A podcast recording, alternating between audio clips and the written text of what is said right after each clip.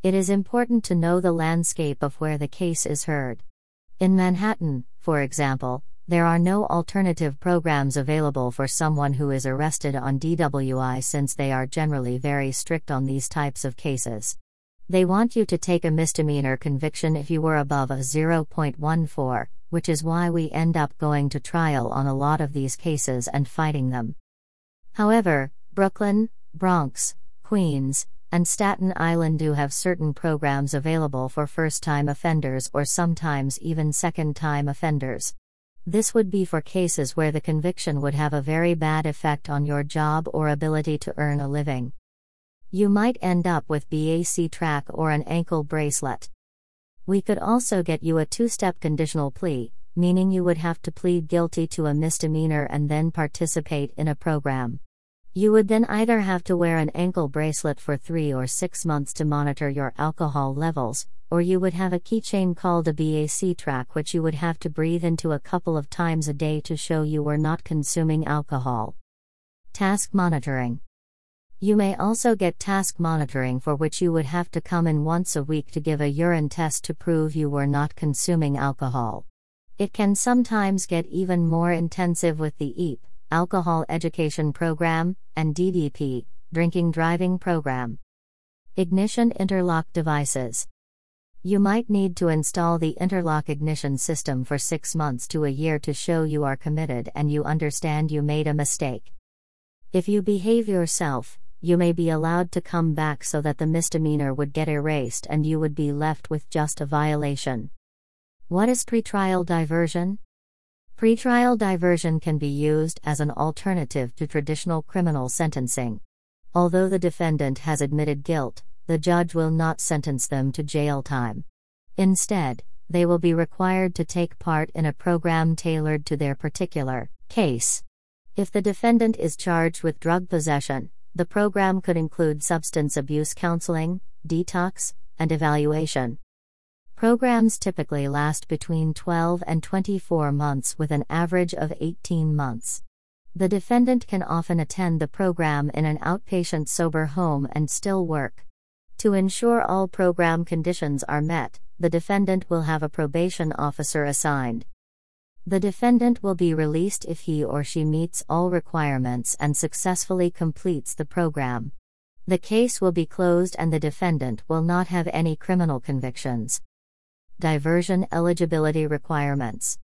Defendants are charged with a Class B, C, D, or E felony drug offense, such as sale, possession, manufacturing, trafficking, etc. Diversion may be available for certain non-violent offenses or Class B, C, D, and E felony drug offenses. If a defendant has been convicted in the last 10 years of a violent or Class A crime, or if they are adjudicated as a persistent violent felony offender, they will not be eligible for diversion. Attending rehabilitative programs can help reduce penalties. People who end up going through these programs generally have a much better understanding and appreciation for why this should never happen again and why they should stay out of trouble, as compared to the prosecutor's approach or perspective that no, they did not need these types of programs and that you had to take a misdemeanor because your reading was above a 0.14.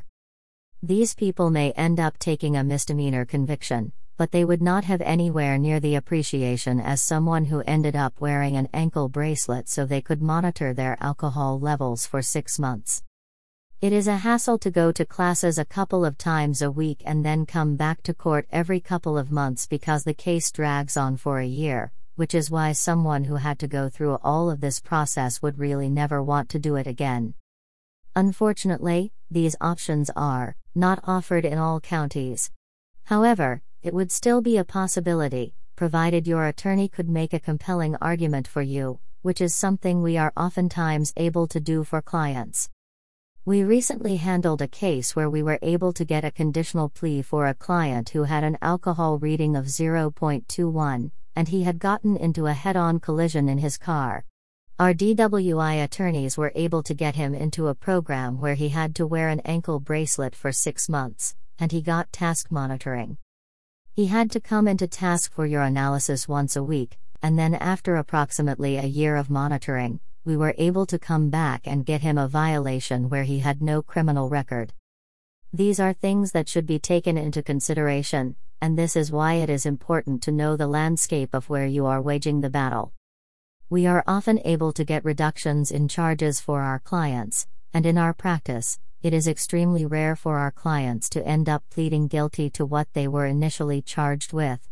We take this practice very seriously and we take our clients' lives very seriously. Our business is based off of referrals, so it would be impossible to ever find a client who would say that we did not fight our heart out to try to get them the absolute best possible deal.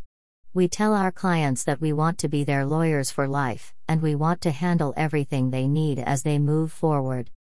We also do this for other attorneys who work for us and who handle a lot of different practice areas.